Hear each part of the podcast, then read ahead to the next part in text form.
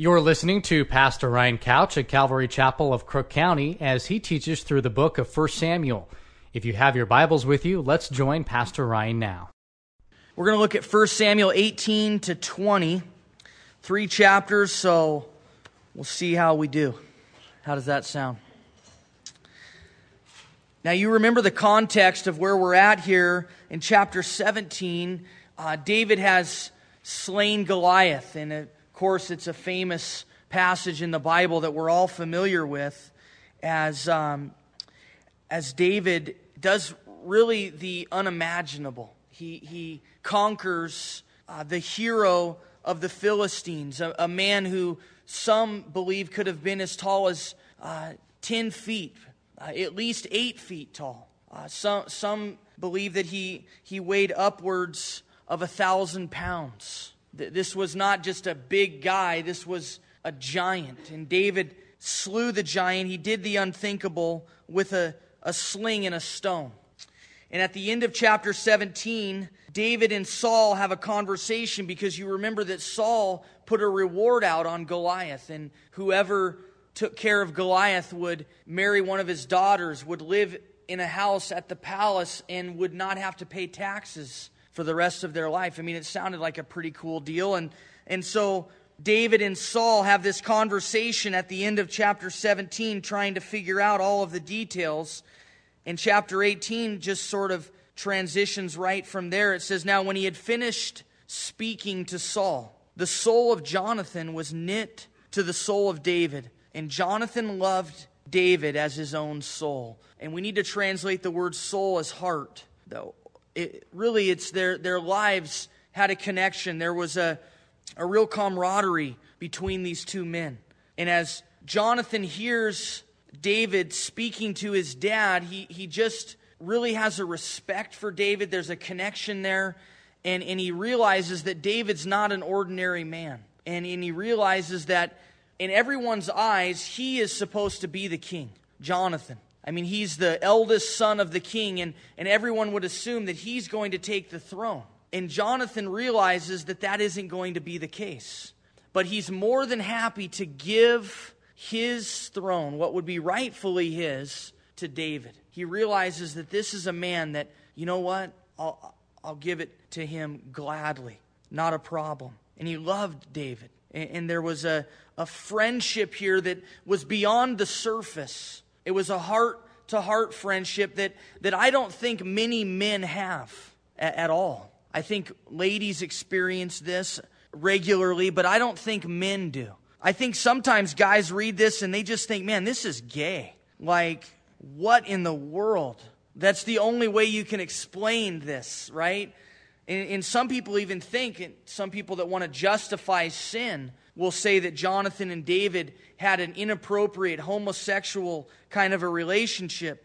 And that is just ludicrous. What it is, is it's true masculinity that can love somebody other than yourself, that can truly care about somebody, that can have a heart for someone, that can care uh, uh, deeply and spiritually about somebody. And that, that's what was going on here.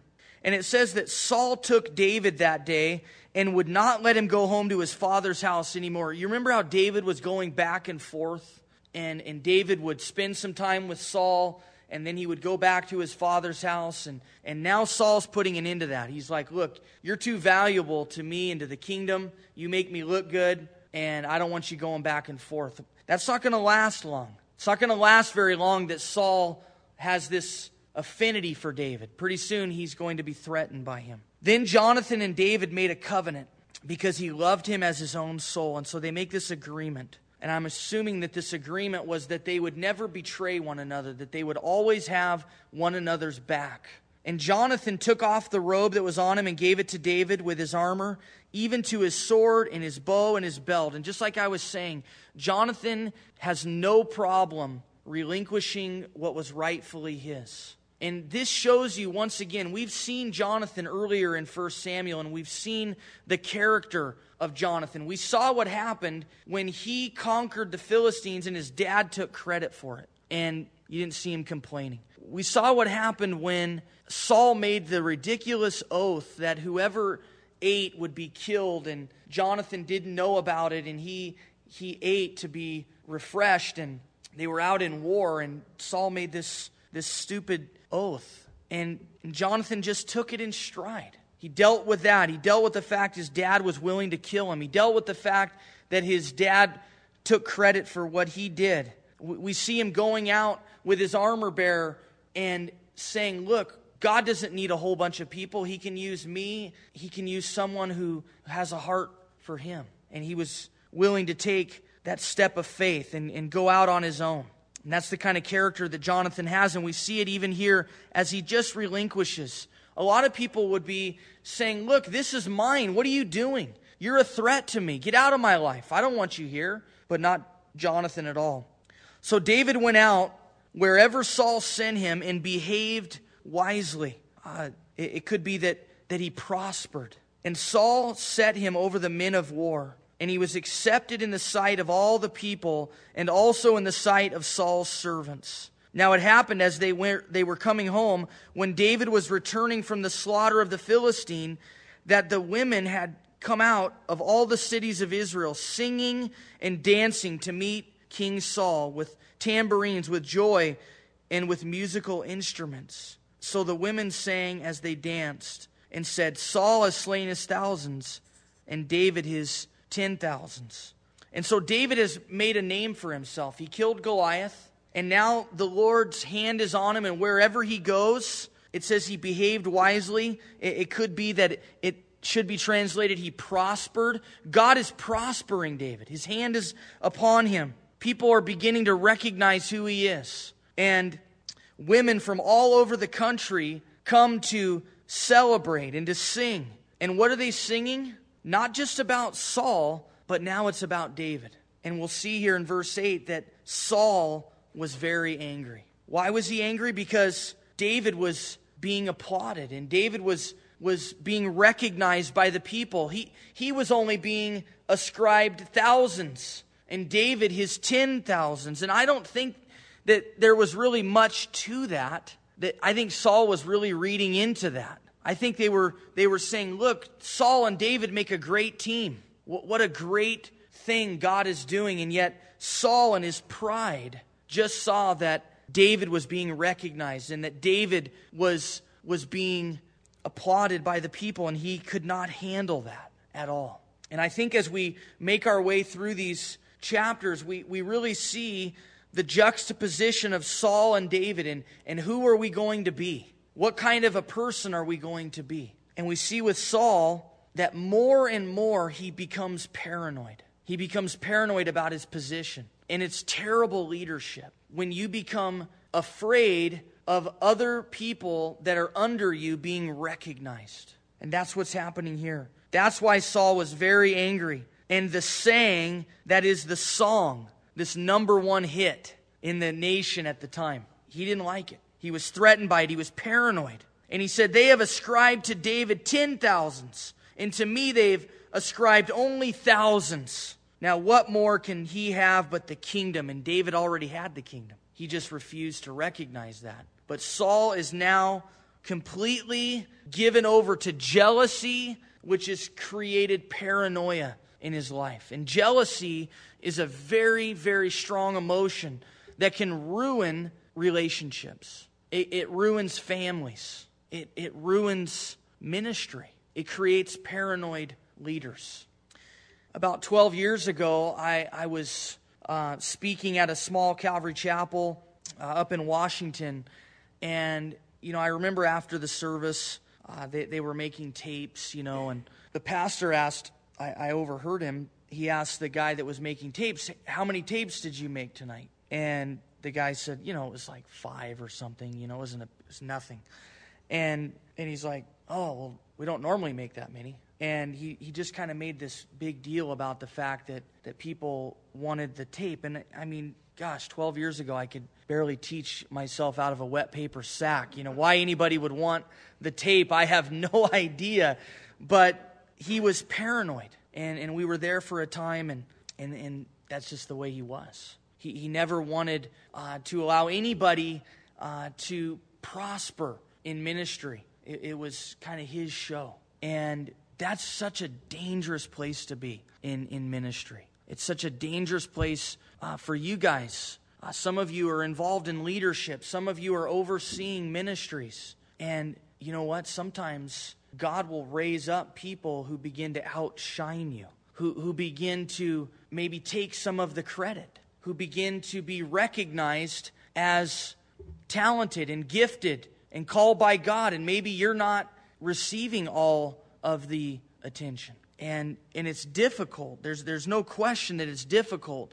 But as a leader, your job, my job, is to, to have and allow people the opportunity to prosper and to do well. If you own a business and if you're an employer, don't set yourself up as the one that receives all the glory and all the attention. Let your people prosper. Let them do well. Let them be recognized. Let them use their gifts. But jealousy won't allow that. And if you have that in your heart and, and you have that in your life, God has to root that out of you. Otherwise, it will create paranoia. You, you'll always be wondering are they going to take my place? Is God going to set me aside and use them? And you'll be running around and, and trying to get people to notice you and, and trying to get people to, to tell you how great you are and how wonderful you are and, and looking for compliments and, and kind of putting out little hints that, that you want people to recognize you. And it, and it begins to create a lack of respect. And it actually produces the opposite of what you're looking for. You're looking to be affirmed, you're looking for respect, and what it will create is people that disrespect you and who begin to despise you. And that's what happens with Saul. And it's easy in ministry to become paranoid. And, and I remember early on as a pastor here that it, it was easy for me to, to worry about who was coming and who wasn't and who was leaving and, and, and who wasn't and being paranoid about that and, and kind of chasing people down and, and worried about are they going to leave? Are, are they not happy? And, and there's a balance because I think sometimes pastors can get jaded where they just don't care. It's like, hey, there's the door, don't let it hit you in the butt, you know? But that isn't the attitude that we ought to have. But at the same time, like, I don't chase people down.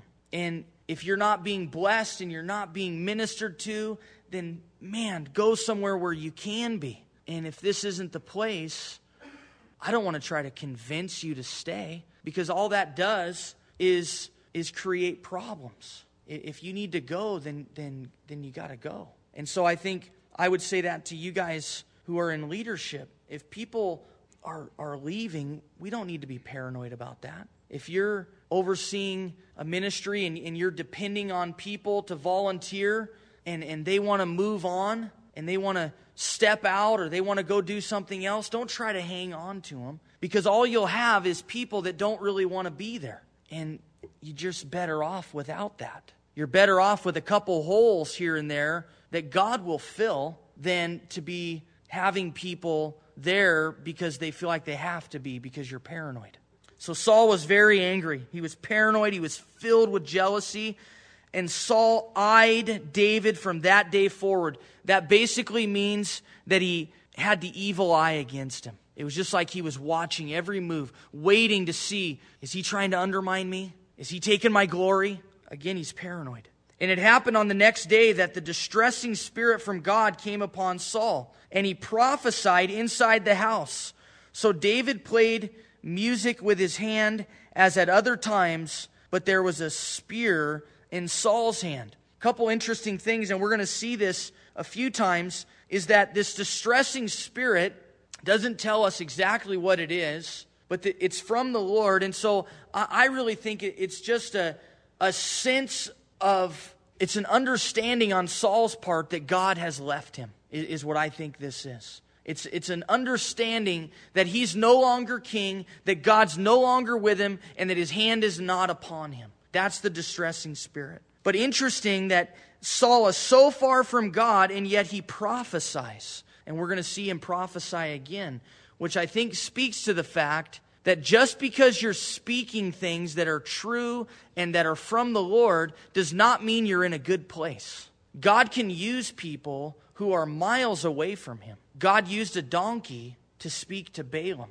God, just because someone seems to have the right things to say and, and, and their speech seems to be of the Lord does not mean their heart is right at all. And interesting that David is playing music, he's praising the Lord, he's trying to minister to Saul, and Saul has a spear in his hand. David has a, an instrument of praise and ministry, and Saul has an instrument of death and destruction. What is it that's in your hand? Because what we have and, and, and what is sort of surrounding our life will be that which we use in time of difficulty. And all that Saul had was a spear. And so that's what he's going to use. And Saul cast the spear, for he said, I will pin David to the wall. But David escaped his presence twice. Twice. That means that David's playing. Saul throws a spear. David dodges out of the way. The spear sticks in the wall. David leaves. He comes back. He picks up his guitar.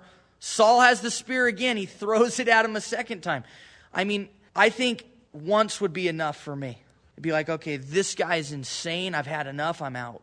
But David was just a, a, guy that trusted the Lord and, and knew that Saul had some problems, but he wanted to help him. Now, Saul was afraid of David. Here's this paranoia jealousy turns to fear because the Lord was with him, but had departed from Saul. See, Saul recognized that. Saul recognized that, that the Lord had departed from him and that his hand was upon David. Therefore, Saul removed him from his presence and made him a captain over a thousand, and he went out and came in before the people.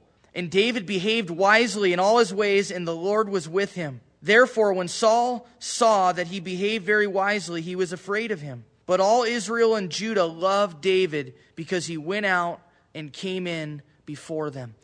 Saul doesn't give David this position because he wants to promote him. He gives him this position because he's hoping it will kill him. Then Saul said to David, Here is my older daughter, Merab. I will give her to you as wife. Only be valiant for me and fight the Lord's battles. For Saul thought, Let my hand not be against him, but let the hand of the Philistines be against him. So David said to Saul, Who am I? And what is my life or my father's family in Israel that I should be son in law to the king? And again, here's David's humility. He doesn't say, You know what? I've been anointed the king. Who are you anyway? Why don't you get out of my way? God's hand is upon me. No, he continues to, to be humble, waiting for God to put him in the, the place in his time. But it happened at that time when Merab, Saul's daughter, should have been given to David, that she was given to Adriel, the Meholathite, as a wife. So here's this woman that was supposed to be David's. It was part of the agreement. She's now been taken from him.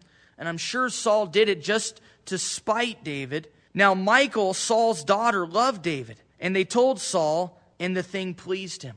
Now, based on what we know about Michal later, I think what pleases Saul is that he doesn't at all like Michal. I think he realizes that she's quite the handful, and that apparently uh, she takes after Saul's wife, her mother, as we'll see later what he calls his son.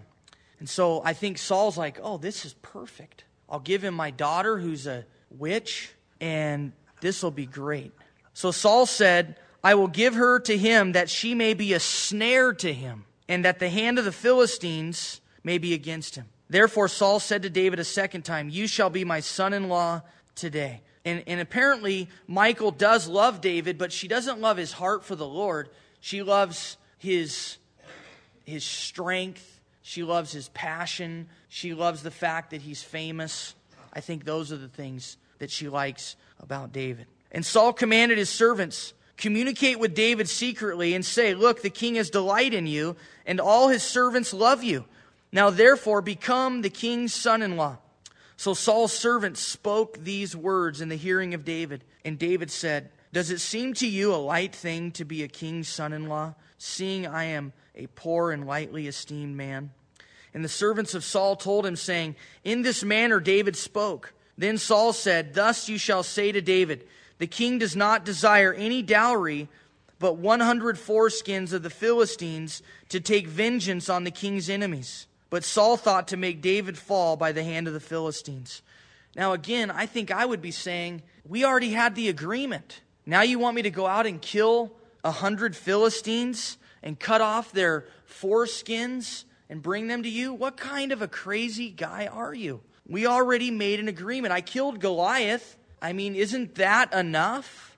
That was the dowry. And it was customary at that time to pay a dowry. The, the man would, would pay the father for his loss because you remember that everyone had to, to make everything on their own and they raised their own crops and they milked cows and goats and and they slaughtered their own animals and everything had to be done from scratch. And so when you lost a family member it was a big deal. And in this situation with the king she's a princess. And so her dowry would be even higher it would be a large sum of money but it's already been agreed upon but david again doesn't claim his rights he doesn't say you know what this is a joke i'm supposed to be the king anyway all the things I think we would be thinking, but David doesn't do that. So when his servants told David these words, it pleased David well to become the king's son in law. Now the days had not expired. Therefore, David arose and went, he and his men, and killed 200 men of the Philistines.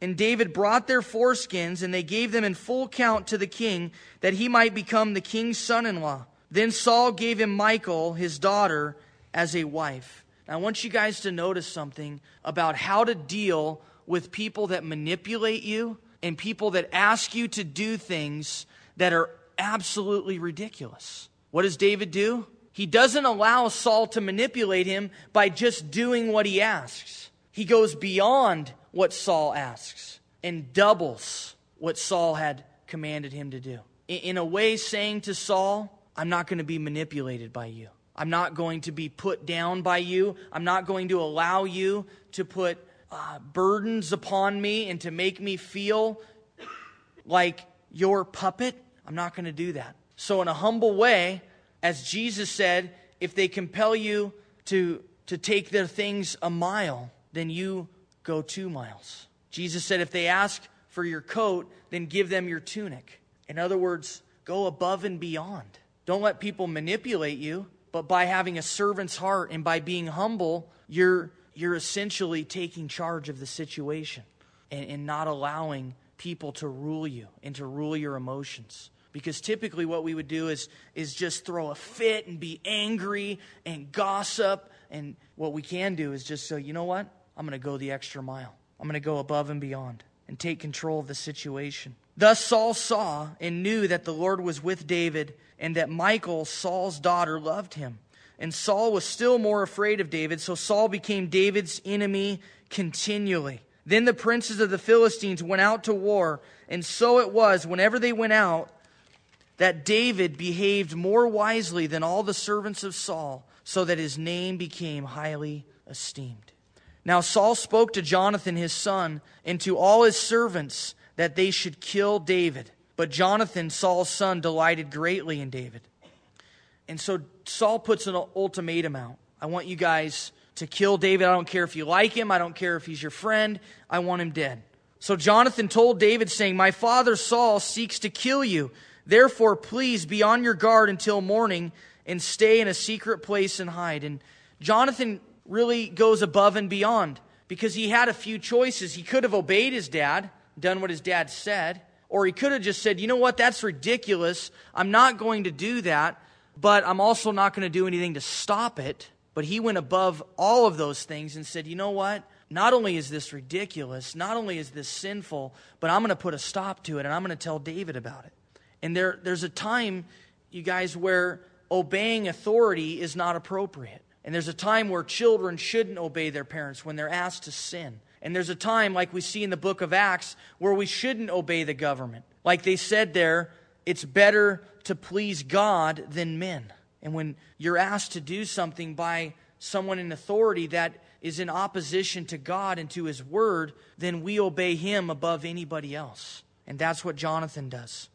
And Jonathan says in verse 3 And I will go out and stand beside my father in the field where you are and I will speak with my father about you. Then what I observe I will tell you.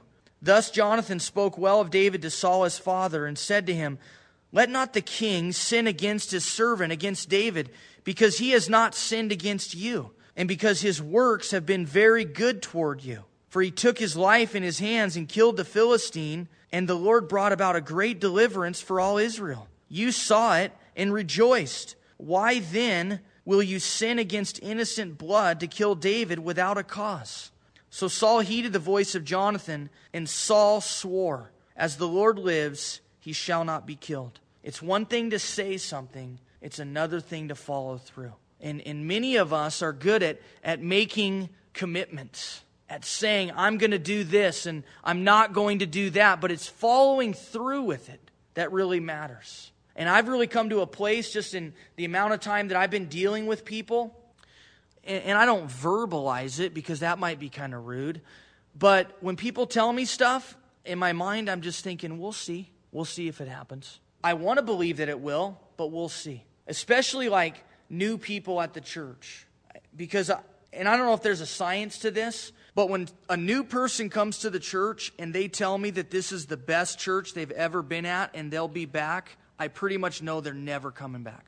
I don't know what it is about that, but I pretty much know they're never coming back because I never see those people ever again. If I had a dollar for every one of those people that said, like, this is the greatest thing, oh my gosh, I mean, whatever you need, I'll be there. And it's like, all right, we'll see. Cool. Never see him again. And then, you know, sometimes you'll just think about him. It's just like flash in your mind, like, what about that guy? I forgot about that guy. And it's one thing to say something like Saul does here, but it's another thing to do it. And you guys, I, I would just give you a, a word of advice. Be careful of speaking before you truly think it through, especially as people in, involved in ministry. Don't make commitments that you have no intention or no ability to follow through with. And sometimes it's just in our culture and in our society, we kind of just say stuff and, and, and we think like, they know that I, I don't really intend to do that. Kind of like, hey, let's go have lunch sometime, which is pretty much code word for, hey, have a nice week and I want you to think I like you and cool. And so when people say that to me, I'll be like, hey, when? When do you want to do it? Tomorrow? Friday? What, what do you think? If we're going to say something, we've got to make sure that we're going to follow through. And we all fall short of that. But let's not go around making commitments that we really can't keep, as we see Saul doing here. Then Jonathan called David, and Jonathan told him all these things. So Jonathan brought David to Saul, and he was in his presence as in times past. And there was war again, and David went out and fought with the Philistines and struck them with a mighty blow, and they fled from him. Now the distressing spirit from the Lord came upon Saul as he sat in his house with his spear in his hand, and David was playing music with his hand. Initially, this kind of worked for Saul. David would play some music, and Saul would feel better. It's not working anymore. It's kind of like the, the escapism things that we bring into our life to try to escape reality. Eventually, those things don't work, and we have to do something else. People look to a person to escape reality. And then eventually, that person doesn't bring them the happiness that they once had. And so they go to somebody else because now all the memories and all the pain is coming back and you're not helping me anymore. Or maybe it's a drug, but that drug only helps you for so long, and then you either have to take more of it and more often or a different kind, or you, it's alcohol. And at first, it's like, oh, yeah, just a couple beers with your buddies, and, and it's cool. But then it's more and more and, until you have to constantly always have it so that you're not really facing reality. And we have to be careful of that, that, that we're not trying to escape things because what's in our heart and the baggage that we're carrying, it will come out, as it does here with Saul. He's got a spear in his hand. His heart is hard against God. He's filled with jealousy and paranoia. He's a mile away from the Lord. And David could play until his fingers fell off and it's not going to help. Then Saul sought to pin David to the wall with his spear. It's kind of like, you know, I'm tired of you. And I mean, I just like picture the scene here. You know, because in my mind, they're sitting like in a living room and David's playing and he's kind of got big eyes like, you know, when is he going to throw that spear at me? And and Saul's just sitting there, you know, just kind of like it's just a, a really weird scene. And David is like Houdini, apparently because or Saul's a really bad spear thrower. One of the two. Then Saul sought to pin David to the wall, but he slipped away from Saul's presence. I mean, it's like, is he a ghost? He just slips away. And he drove the spear into the wall. And I can just imagine that Saul is getting really ticked off about this. Like, what in the world? So David fled and escaped that night. Saul also sent messengers to David's house to watch him and to kill him in the morning. And Michal, David's wife, told him, saying, If you do not save your life tonight, tomorrow you will be killed. So she knows her dad is going to kill David. So Michal let David down through a window, and he went and escaped, fled and escaped. And Michal took an image, a household idol, and laid it in the bed, put a cover of goat's hair for his head, and covered it with clothes. Now, why this idol is in David's house, I have no idea, except that David is not known for being a great leader in his own family. And I think this is just sort of the beginning of that. We'll see that throughout his life, that David was a terrible father, which again, I think shows us that you can be an amazing guy, that you can be used by the Lord and be conflicted and have some real areas of weakness. David was a man after God's own heart, and yet he was a terrible father and he was a terrible leader in his own house. And I think this just sort of demonstrates that. He didn't have the courage to tell his wife, you know what? That offends my God. We're not going to have that in my house.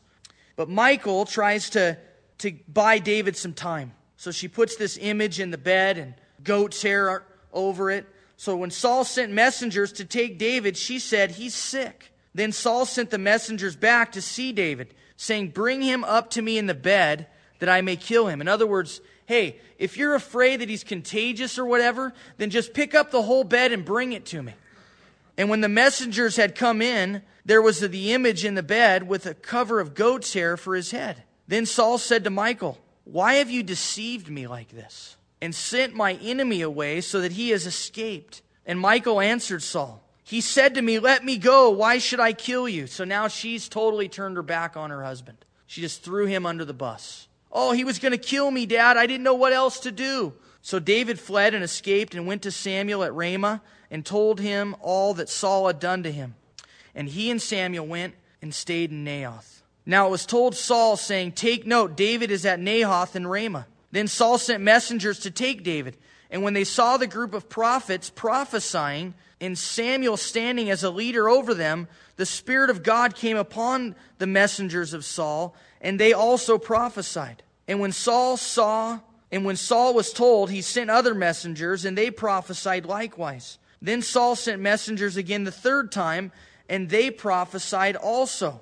And so he keeps sending these messengers to Naioth, where Samuel and David are, and there was a school of prophecy there that we'll, we'll hear about later. And these prophets are there, and they begin to prophesy. And these guys are filled with the Spirit. They prophesy. They're, they're, they're singing praises to the Lord. They're involved in, in, in hearing from God and speaking the words of God. And they go back. It's like, look, we can't be in opposition to God. And this happens three times. Finally, Saul went to Ramah and came to the great well that is in Sechu. And he said, where are Samuel and David? And someone said, Indeed, they are at Naioth and Ramah. So he went there to Naioth and Ramah. Then the Spirit of God was upon him also. And he went on and prophesied until he came to Naioth and Ramah. And he also stripped off his clothes and prophesied before Samuel in like manner, and lay down naked all that day and all that night. Therefore they say, Is Saul also among the prophets? And so here again is just a crazy scene of Saul stripping naked, prophesying. And I think God is just bringing Saul to a, to a place of complete humility and, and showing Saul that he really has no control over his life. That the events that are going to happen are ordered by God and that God is putting everything exactly the way he wants it to be. And know that in your own life, that no matter what is going on, like we're going to see with David over the next really all the way through the rest of 1 Samuel that David's life is falling apart, and yet God is at the very center of it. David is on top of the world, married to the king's daughter, living in the palace, in charge of a thousand men, going to be king at some point. He's on top of the world, and then everything is now being taken from him. his relationship with Saul. I mean, they were close at one point, and now Saul wants to kill him. We're going to see in the next chapter his relationship with Jonathan. They can't be around each other anymore. He loses his family. And in chapter 21, we're going to see him get so far to the end of himself that he pretends madness, drooling out of his mouth, scratching the wall, trying to avoid being killed, finally fleeing to the cave of Adullam. And you guys, that is really what God is wanting to do through those circumstances is he has a place that he wants to get us. And he'll take anything from us temporarily to bring us to that place that he wants us to be. He wanted David to be in that cave. It was in that cave where I think I would be feeling sorry for myself.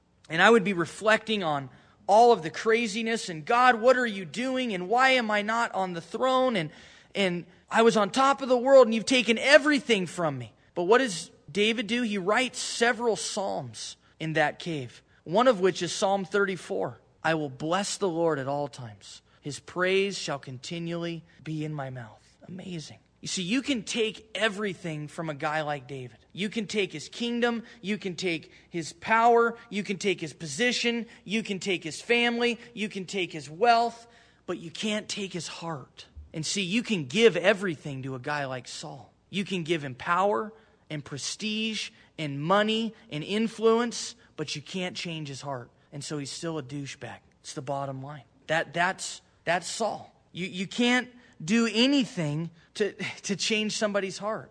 And you can't do anything to take the, the heart that somebody has for the Lord. You, you can't take that from somebody. You can take everything they have, but you can't take their heart for God. And that's why when David has nothing and he's in a cave, he's still praising God.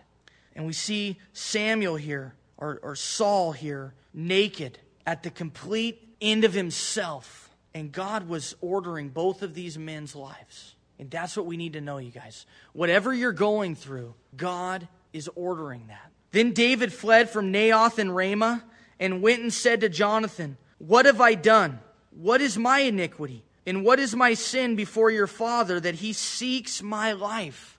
David's human. He thinks these things. He's frustrated. What have I done? What's going on? Why does your father hate me so much? So Jonathan said to him, By no means, you shall not die. Indeed, my father will do nothing, either great or small, without first telling me. And why should my father hide this thing from me? It is not so. Somehow or another, Jonathan was was living in a little bit of self deception. I, I don't know why he thought that Saul all of a sudden was a nice guy, why he thought that he would tell his son everything. He wanted to kill Jonathan not long before this. Then David took an oath again and said, Your father certainly knows that I have found favor in your eyes. And he has said, Do not let Jonathan know this, lest he be grieved. But truly, as the Lord lives and as your soul lives, there is but a step between me and death. And so David's a realist. So Jonathan said to David, Whatever you yourself desire, I will do it for you. And David said to Jonathan, Indeed, tomorrow is the new moon, and I should not fail to sit with the king to eat. But let me go that I may hide in the field until the third day at evening. If your father misses me at all, then say, David earnestly asked permission of me that he might run over to Bethlehem, his city, for there is a yearly sacrifice there for all the family. If he says, It is well, your servant will be safe, but if he is very angry, be sure that evil is determined by him. Therefore, you shall deal kindly with your servant, for you have brought your servant into a covenant of the Lord with you. Nevertheless, if there is iniquity in me, kill me yourself, for why should you bring me to your father? But Jonathan said, Far be it from you. For if I knew certainly that evil was determined by my father to come upon you, then I would not, then would I not tell you? Then David said to Jonathan, Who will tell me? Or what if your father answers you roughly? And Jonathan said to David, Come, let us go out into the field. So both of them went out into the field. And so they're, they're making a plan. It's David's way of seeing what his fate in the kingdom is going to be. And he makes a plan that at the new moon, when they would have a celebration for three days in a row, that David wouldn't be there. And if Saul misses him and gets angry then David knows this is his sign from the Lord that he needs to take off, that he needs to flee. But if he says, "Oh, it's not a big deal. I'm glad he went home and spent time with his family." Then then he would know that from the Lord he was safe. And David wants to know from Jonathan, okay, if we're going to make this agreement and I'm going to hide out there, then who's going to tell me? Because certainly you can't just come out and tell me because your father's going to know. And so, what if your father is angry and, and gets mad at you also for trying to cover for me? What are we going to do? So they make a plan. They go out in the field. And Jonathan said to David, The Lord God of Israel is witness. When I have sounded out my father, kind of feeled him out, searched him out, sometime tomorrow or the third day, and indeed there is, a, there is good toward David, and I do not sin to you and tell you, may the Lord do so and much more to Jonathan. But if it pleases my father to do you evil, then I will report it to you and send you away, that you may go in safety. And the Lord be with you as he has been with my father. And you shall not only show me the kindness of the Lord while I still live, that I may not die. But you shall not cut off your kindness from my house forever. No, not when the Lord has cut off every one of the enemies of David from the face of the earth. So Jonathan made a covenant with the house of David, saying, Let the Lord require it at the hand of David's enemies. And later we'll see with Mephibosheth that, that David holds up his end of this covenant. Now, Jonathan again caused David to vow because he loved him, for he loved him as he loved his own soul. Then Jonathan said to David, Tomorrow is the new moon, and you will be missed because your seat will be empty.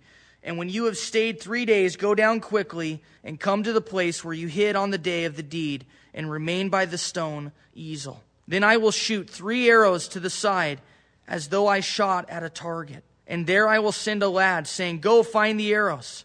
If I expressly say to the lad, Look, the arrows are on this side of you, get them and come. Then, as the Lord lives, there is safety for you and no harm. But if I say thus to the young man, Look, the arrows are beyond you, go your way, for the Lord has sent you away. And as for that matter, which you and I have spoken of, indeed the Lord be between you and me forever. Then David hid in the field, and when the new moon had come, the king sat down to eat the feast. Now the king sat on his seat as at other times, on a seat by the wall. And Jonathan arose, and Abner sat by Saul's side. But David's place was empty. Nevertheless, Saul did not say anything that day, for he thought something has happened to him. He is unclean. Surely he is unclean. And it happened the next day, the second day of the month, that David's place was empty. And Saul said to Jonathan his son, Why is the son of Jesse not come to eat, either yesterday or today? So Jonathan answered Saul, David earnestly asked permission of me to go to Bethlehem. And he said, Please let me go, for our family has a sacrifice in the city, and my brother has commanded me to be there. And now, if I have found favor in your eyes, please let me get away and see my brothers. Therefore, he has not come to the king's table. Now, you know with your kids that when they're lying to you, they've got to do a really, really good job to fool you. And apparently, Jonathan doesn't do a very good job. Saul's raised Jonathan. I'm sure he's seen him lie before, and Jonathan's probably not making eye contact and kind of stuttering, trying to find his words.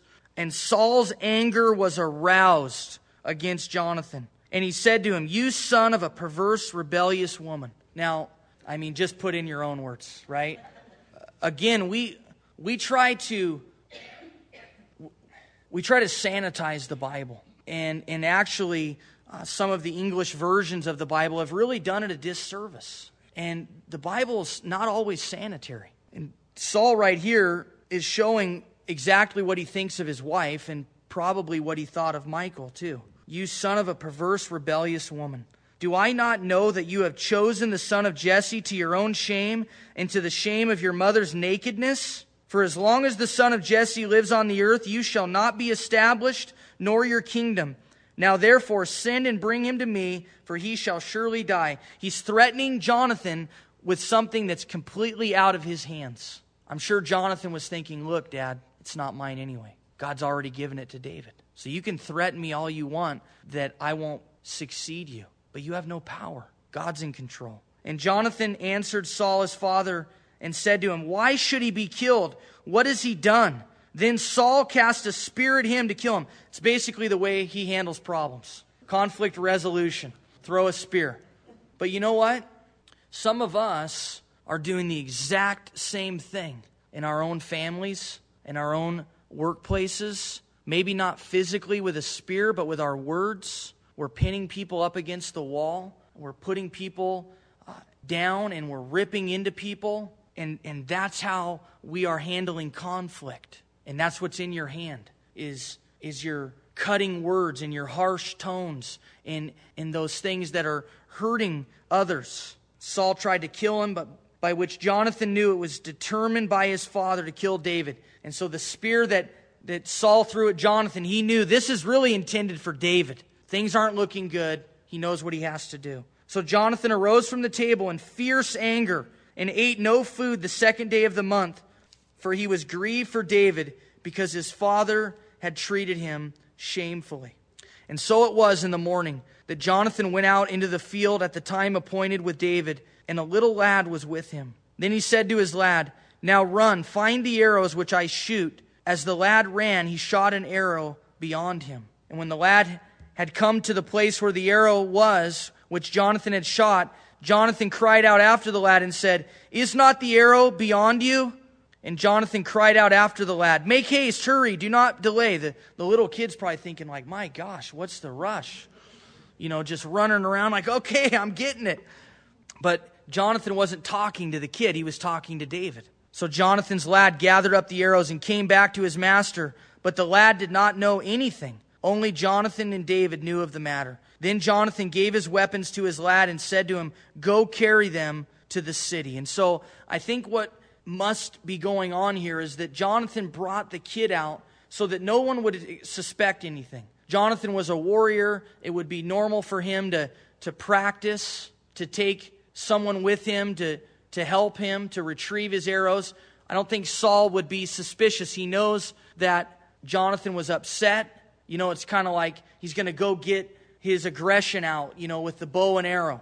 But this was Jonathan's way of, of meeting with David so that no one would know. So he sends the lad back, and as soon as the lad had gone, David arose from a place toward the south, fell on his face to the ground, and bowed down three times. And they kissed one another, and they wept together but David more so. Then Jonathan said to David, Go in peace, since we have both sworn in the name of the Lord, saying, May the Lord be between you and me, and between your descendants and my descendants forever. So he arose and departed, and Jonathan went into the city. And next week, as we get into chapter 21 and, and 22, we're going to see David fleeing and ending up in the cave of Adullam, as I talked about.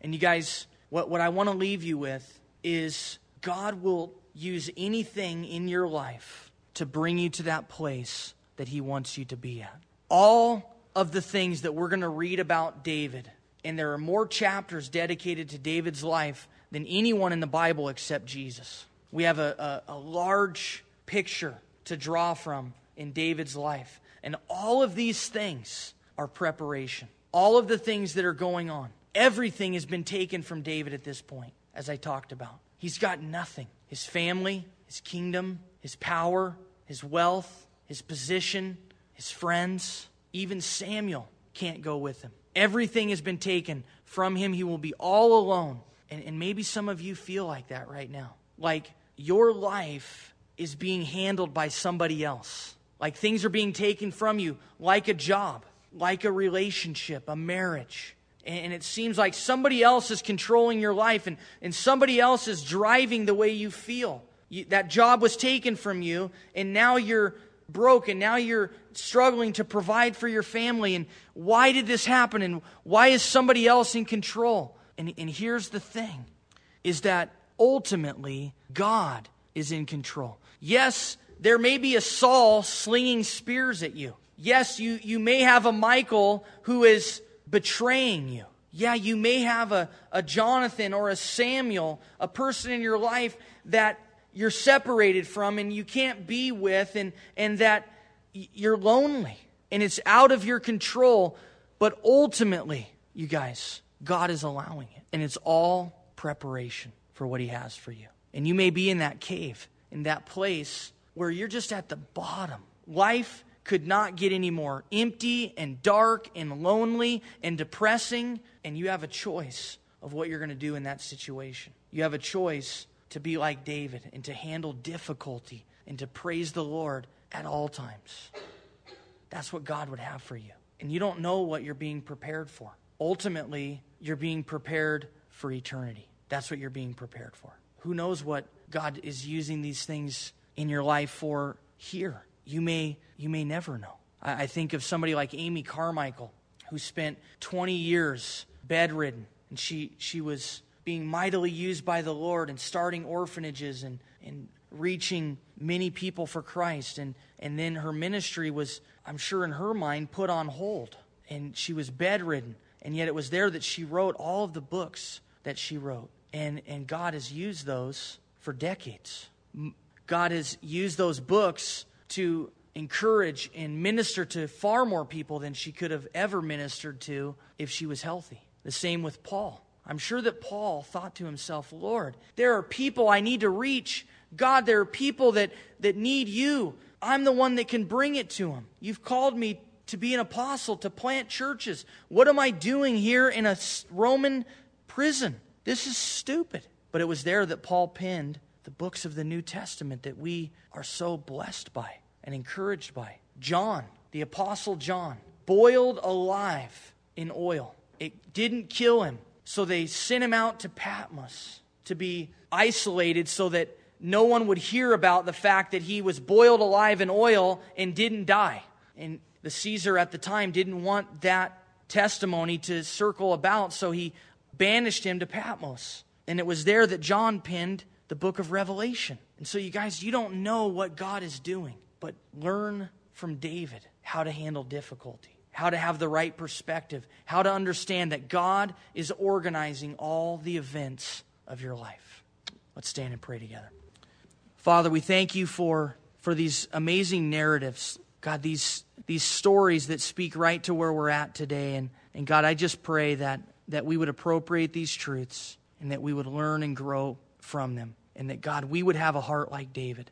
God, that we would see that it isn't about what we have, God, because we can have everything in the world and still be a Saul, or we can have everything taken from us and still be a David. And God, maybe we're in a season right now where, where a lot of stuff's being taken from us and we just don't understand it. And God, we feel like we're in that place of darkness and loneliness. And yet, Lord, it's in that place that you want us to just completely surrender to you and to sing praises to you and to allow you to do your work in our life. And so, God, do that. In Jesus' name, amen.